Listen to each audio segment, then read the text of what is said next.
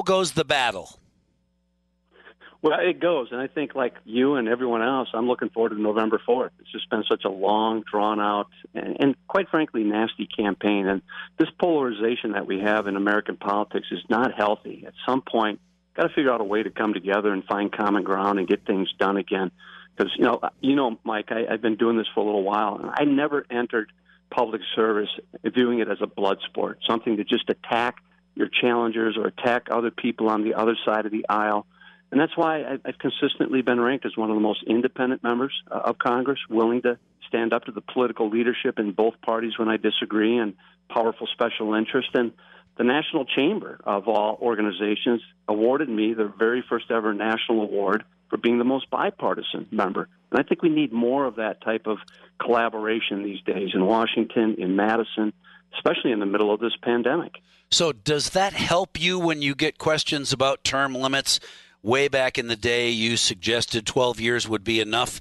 You've uh, doubled that already. Uh, is it worth it to uh, your rep- the constituents in your district to keep you in office? Well, first of all, my opponent misrepresented that. I think he was referring to Ron Johnson that term limited himself. I never made a pledge and never ah. made any type of promise to the people back home. And okay. I've always believed you know, we do have term limits every two years. It's a job interview that we have to do every two years in the House of Representatives and let the voters decide if you're doing a good job or if they want to move on to someone else.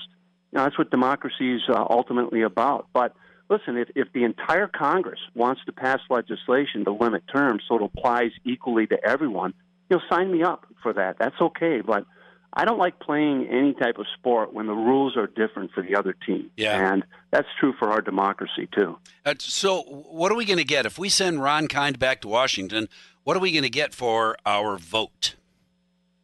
Well, you're going to get respect, you're going to get civility, you're going to get uh, dignity, and you're going to get a lot of effort to reach across the aisle and find areas of common ground and try to work in a bipartisan way to advance measures. And that's what you're going to get because that's what you've had. That's how I've conducted myself uh, since I've been in office. And I think, quite frankly, that's what most people back home expect their representatives to be mature, pragmatic, willing to compromise. God forbid that we use that word in politics today. Yeah, there is get things done that are addressing addressing their concerns. There is no such word as compromise in in politics anymore. And I'm sure that there are listeners rolling their eyes thinking you're going to go back and try to work across the aisle. And it's awesome that you would go back and try.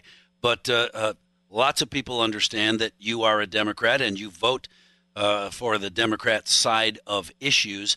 Uh, but an awful lot of people have more difficulty understanding Nancy Pelosi because she's from over there and we're from the heartland. How can you go back to Washington, D.C. and work with someone who is so blatantly biased? Yeah, you know, I've been calling for a change in leadership in both parties. It's so toxic; they can't get in the same room together and even talk to one another, and that's unfortunate uh, for what we need to accomplish as a country. But I mean, just just look back home here, Mike. Uh, Brian Rude, former state senator, endorsed me, for, a longtime Republican.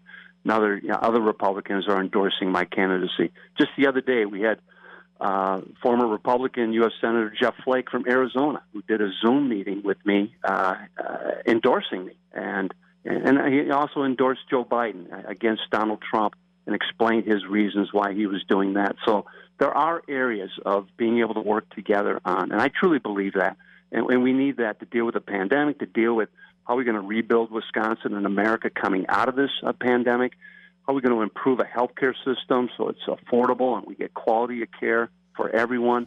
Broadband, the digital divide is huge in this district. That's going to require coming together to solve those issues. If legislation comes uh, uh, up that would deal with the policing and changing the way police operate, how would you feel? How, how do how would you vote on the uh, the paragraph dealing with qualified immunity? Yeah, I've expressed concerns about that. Listen, I'm a former prosecutor, so I worked with law enforcement back home, as you know. And I've got a younger brother who's been home in PD for 24 years, and I've come out strongly against defunding. I've come out strongly in favor of more resources for for de-escalation training, implicit bias training. I think we need to be doing that across society, not just with law enforcement. In fact, I, I had myself and my staff do an implicit bias training session ourselves, and it was eye-opening know what you're not aware of and the decisions that you're making that are impacting people who who may not look and act or sound like you. And, and this research is very real. But i'm also concerned about the elimination of qualified immunity for our officers. I don't want nuisance lawsuits by disgruntled defendants harassing our officers and deputies. That would make their lives miserable. It would make recruiting and retaining good people who we need in law law enforcement that much more difficult and I've been clear on that point. And so the, the legislation that's being worked on is a long way from being completed. I kind of know the legislative process and what I'm doing here, so I'm going to continue working to improve law enforcement, but without handicapping handicapping them and make, making their job much more difficult.